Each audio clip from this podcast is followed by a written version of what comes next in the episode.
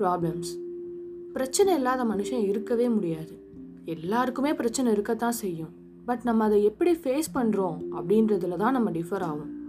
ஒரு சிலர்லாம் ஏதாவது பிரச்சனை வந்தாலே நம்மலாம் எதுக்கு உயிரோடு இருக்கோம்? அப்படின்னு யோசிப்பாங்க. இதில் சிந்துதாய் ஒன்றும் விதிவிலக்கு இல்லை. அவங்களுக்கு இருந்த பிரச்சனையை எப்படி அவங்களுக்கு ஃபேஸ் பண்ணணும்னு தெரில சாப்பாடு இல்லை தங்குறதுக்கு இடம் இல்லை அடுத்தவங்க வாழ்க்கையில் என்ன பண்ணுறதுன்னு தெரியலை. இது எல்லாத்துக்கும் நடுவில் நம்ம எதுக்கு வாழணும் அப்படின்னு நினச்சாங்க. அவங்க இந்த மாதிரி யோசிச்சுட்டு இருக்கப்போ தான் அவங்க அவங்க குழந்தைய பார்த்தாங்க. அதுக்கப்புறம் தான் அவங்க எதுக்காக வாழணும் அப்படின்னு அவங்களுக்கு புரிஞ்சிச்சு.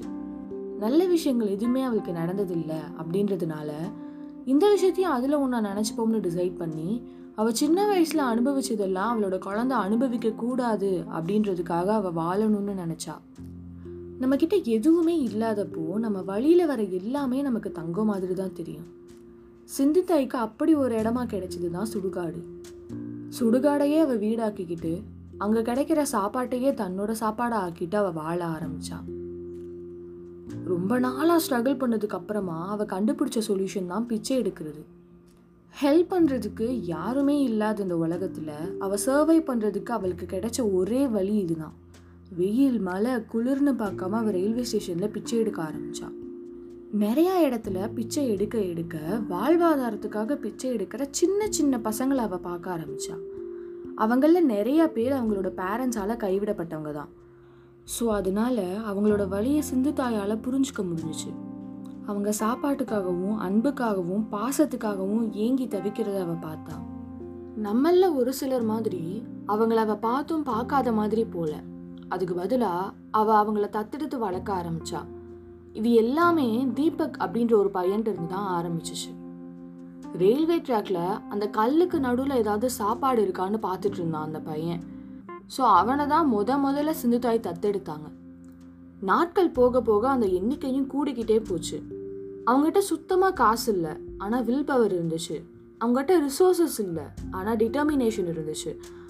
ஆனால் இவங்க எல்லாரையும் எப்படி பார்த்துக்கிறது அப்படின்ற ஒரு கொஸ்டினும் அவங்ககிட்ட இருந்துச்சு. நம்மள பல பேர் ஓவர் டைம் பார்க்குற மாதிரி அவங்களும் அந்த பசங்களுக்காக கொஞ்சம் எக்ஸ்ட்ராவாக பிச்சை எடுக்க ஆரம்பித்தாங்க சிந்து தாய் ஒரு கேரிங்கான சோல் மட்டும் இல்லை ஒரு நல்ல ஸ்பீக்கரும் கூட. ஸோ பப்ளிக் பிளேசஸில் அவங்க ஸ்பீச்சஸை கொடுத்து சம்பாதிக்க ஆரம்பித்தாங்க அவங்க இந்த மாதிரிலாம் பண்ணிகிட்டு இருக்கப்போ அவங்க அடாப்ட் பண்ணியிருந்த சில்ட்ரன்ஸோட கணக்கு நூறு. அவங்க எல்லாரையும் பார்த்துக்கிறது ரொம்ப கஷ்டமாக இருந்துச்சு. ஆனாலும் அவங்க அவங்களோட முயற்சியை கைவிடலை. ஒரு சில ஃபினான்ஷியல் ஹெல்ப்போட அவங்களோட ஃபர்ஸ்ட் ஆசிரமத்தை அவங்க ஸ்டார்ட் பண்ணாங்க. போக போக நிறைய பேர் மணி டொனேட் பண்ண ஸ்டார்ட் பண்ணாங்க. பட் டொனேட் பண்ணவங்க எல்லாரும் டொனேஷன் ரிசிப்ட் கேட்டனால அவங்களுக்கு ஒரு என்ஜிஓ ஸ்டார்ட் பண்ண வேண்டிய சுச்சுவேஷன் வந்துச்சு.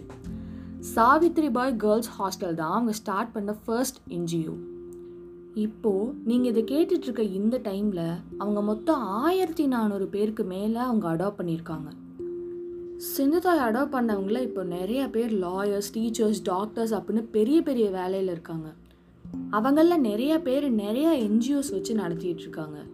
அவங்க சாகட்டும்னு பல வருஷத்துக்கு முன்னாடி விட்டுட்டு போன சிந்துதாயோட ஹஸ்பண்ட் மன்னிப்பு கேட்டு திரும்பி வந்தப்போ கொஞ்சம் கூட யோசிக்காமல் அவரை மன்னிச்சு ஏற்றுக்கிட்டாங்க சிந்துதாய்க்கு இப்போ அறுபது வயசு. ஆனால் இன்னும் அவங்க அவங்களோட டிட்டர்மினேஷனை விடாமல் அந்த குழந்தைங்களுக்காக உழைச்சிக்கிட்டு தான் இருக்காங்க. நீங்கள் இந்த ரெண்டு எபிசோடில் கேட்ட கதைகள் கற்பனை கதையல்ல உண்மை கதை. அவங்களோட முழு பேர் சிந்துதாய் சப்கள் நீங்கள் கூகுளில் போய் பார்த்தீங்கன்னா அவங்கள பற்றி தெரிஞ்சுக்கலாம். ஒரு சிலருக்கு இவங்களை பற்றி முன்னாடியே தெரிஞ்சிருக்கலாம். ஒரு சிலருக்கு நான் சொன்னதுக்கு அப்புறம் தான் தெரிஞ்சிருக்கலாம். பட் எனக்கு அவங்கள பற்றி தெரிஞ்சதும் நான் பயங்கரமாக இன்ஸ்பயர் ஆகிட்டேன் இப்போல்லாமல் ஒருத்தர் இருப்பாங்க அப்படின்னு நான் பயங்கரமாக ஆச்சரியப்பட்டவங்களில் இவங்களும் ஒருத்தர்.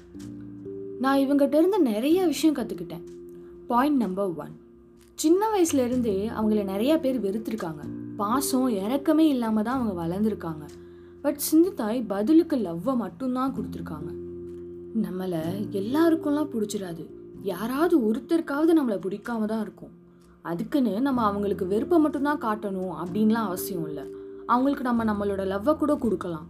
அதில் ஒன்றும் தப்பு இல்லையே அப்படின்றது தான் நான் இவங்ககிட்ட இருந்து கற்றுக்கிட்டது பாயிண்ட் நம்பர் டூ சின்ன வயசுலேருந்து சிந்துதாய்க்கு வந்த பிரச்சனை எல்லாத்தையும் அவங்க ரொம்ப பொறுமையாக தான் ஃபேஸ் பண்ணியிருக்காங்க. நம்மளில் எத்தனை பேருக்கு அந்த அளவுக்கு பொறுமையும் தைரியமும் இருக்குன்னு தெரில எனக்கெலாம் சுத்தமாக இல்லை. ஸோ நம்ம அந்த மாதிரி ஒரு விஷயத்தை ட்ரை பண்ணுறது ரொம்பவே நல்லது அப்படின்னு தான் நான் சொல்வேன். பாயிண்ட் நம்பர் த்ரீ அவங்கள அடித்து துன்புறுத்தி கர்ப்பமாக இருந்தவங்கள ரத்தம் சொட்ட சொட்ட வீட்டை விட்டு வெளியே அனுப்பின சிந்து தாயோட ஹஸ்பண்ட் பல வருஷம் கழித்து திரும்பி வந்தப்போ கொஞ்சம் கூட யோசிக்காமல் அவங்கள ஏற்றுக்கிட்டாங்க ஃபார் எக்ஸாம்பிள் இப்போ நமக்கு நம்ம ஃப்ரெண்ட்ஸ் கூடயோ இல்லைனா யார் கூடயோ சண்டை வந்துச்சுன்னா பல வருஷத்துக்கு அந்த கிரட்ஜை நம்ம உள்ளே வச்சுட்டே தான் இருக்கோம். ச்சே அவன் என்ன அப்படி சொல்லிட்டா? அவன் என்ன அப்படி சொல்லிட்டான்?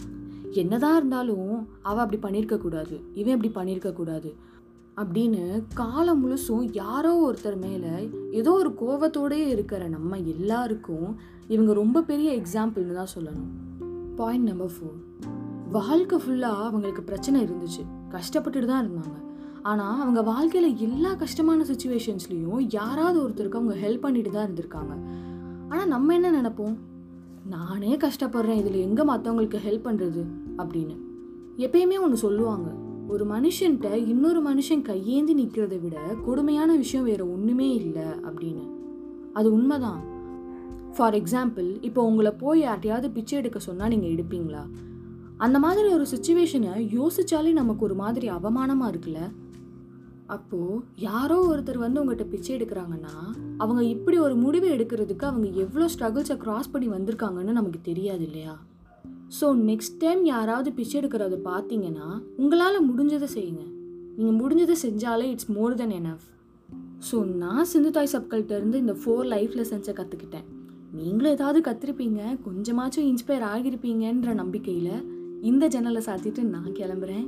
இவ்வளோ நேரம் நீங்கள் கேட்டுட்டு இருந்தது Jannalooram podcast with me Seya